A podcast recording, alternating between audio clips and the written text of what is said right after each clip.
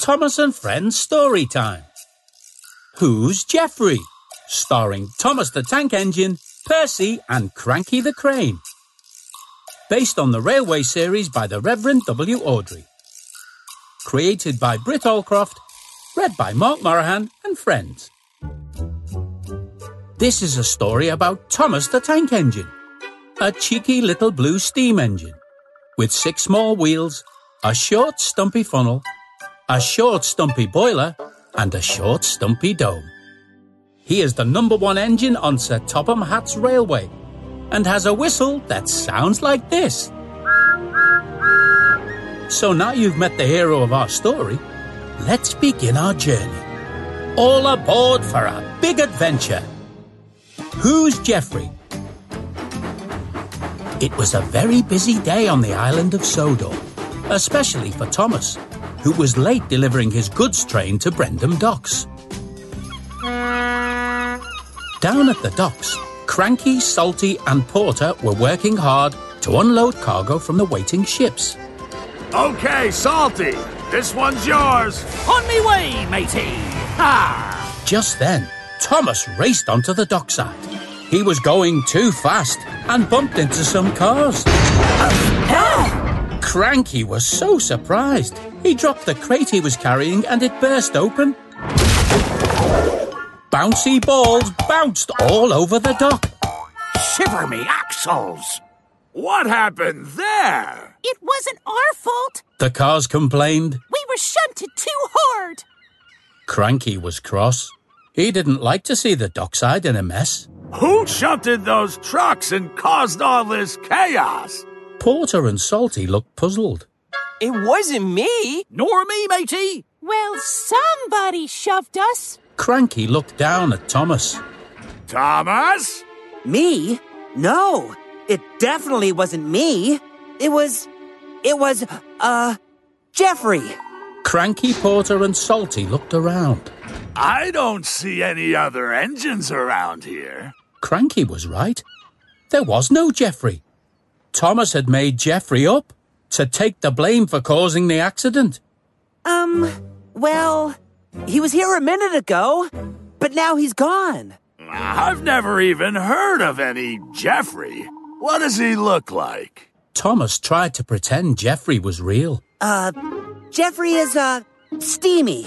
He's very big, and, uh, he came over from the mainland. Then Percy arrived. He wanted to know all about the new engine. Who came over from the mainland? As the other engines told Percy about Geoffrey, Thomas puffed slowly and quietly away from the dockside. Thomas's coaches Annie and Clarabelle had been getting a fresh coat of paint at the steamworks when Thomas came back to collect them. Thomas, hello, my friend. Hello, Victor.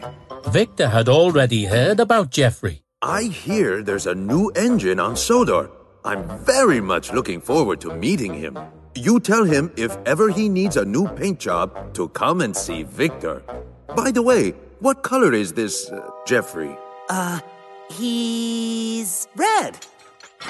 Thomas coupled up to Annie and Clarabelle and hurried out of the steamworks before Victor could ask any more questions. Red. Hmm, very smart. Annie and Clarabelle wanted to meet Geoffrey too.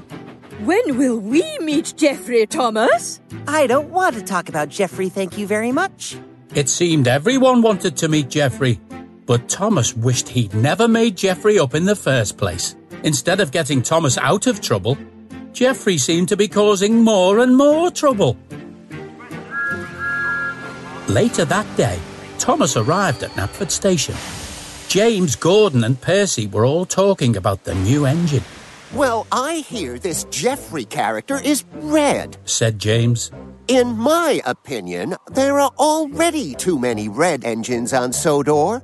Gordon was worried too, I don't suppose he's very fast. Oh, yes, he is. said Percy. Geoffrey is very fast. He's so fast that nobody even saw him leave Brendam Docks. Then Sir Topham Hatt arrived. What's all this talk about Geoffrey? I'd like to know what this strange engine is doing on my railway. But you, Thomas, seem to be the only one who's seen him. Well, the thing with Geoffrey is, uh, he's very shy, sir. Maybe we should just forget all about him and pretend nothing ever happened. I'm sorry, Thomas, but I can't just forget about Geoffrey. Can you take me to see him, please? But I can't do that because, uh, he's hiding. Hiding? Where? Thomas didn't know what to say. He knew he couldn't take Sir Topham Hatt to see Geoffrey because Geoffrey wasn't real. Thomas began to reverse out of the station, leaving a confused Sir Topham Hatt behind. What? Thomas? Come back! Stop! Sir Topham Hatt jumped into Percy's cab and they chased after Thomas. Thomas, what's wrong? Slow down! Percy and Sir Topham Hatt followed Thomas all the way to Henry's tunnel. Percy waited outside. I think Thomas has stopped in the tunnel now, sir. Sir Topham Hatt peered into the tunnel, but it was too dark to see anything. Thomas! Thomas! What's going on in there? Is Geoffrey with you? Yes, sir. He's hiding here inside the tunnel, sir. Thomas! Tell Geoffrey I'd like to speak to him, please. Called Sir Topham Hatt. Oh, uh, well. So Thomas put on a silly voice and pretended to be Geoffrey. Hello, this is Geoffrey. Sorry I can't come out, sir, but I'm very, very shy. Well, Geoffrey, shy or not, you have caused confusion and delay. Just you go easy when you're shunting cars in future. Sir Topham Hatt really thought that Geoffrey was in the tunnel. Definitely, sir. No more accidents for me. Eh, Thomas? No, no more accidents, Geoffrey. well, goodbye then. Are you off? Well, uh, goodbye, Geoffrey. Then there was trouble.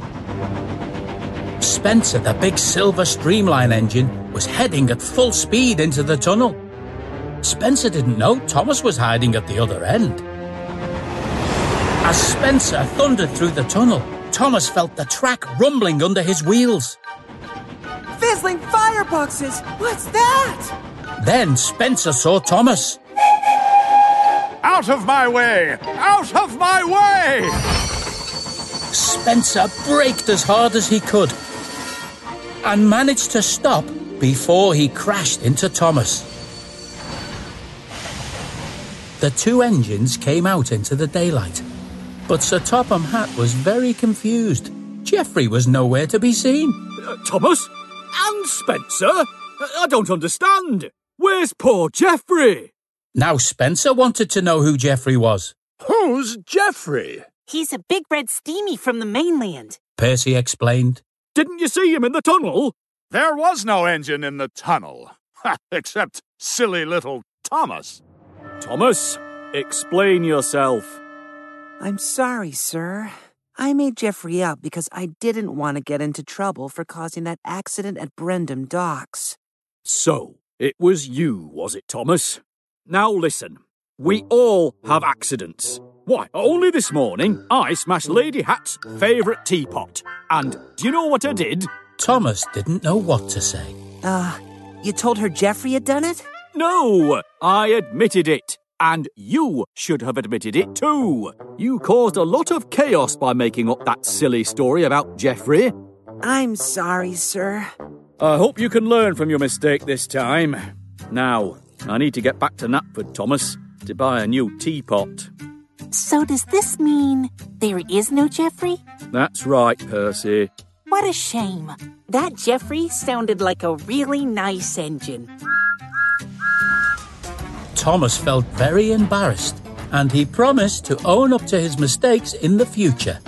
And Geoffrey was never heard of again. The end. Listen out for other adventures with Thomas and Friends story time. Parents, if you like what you heard, please leave us a review and subscribe wherever you listen to your podcasts. Tell your friends too. Thomas and Friends is a registered trademark of Gullane Thomas Limited.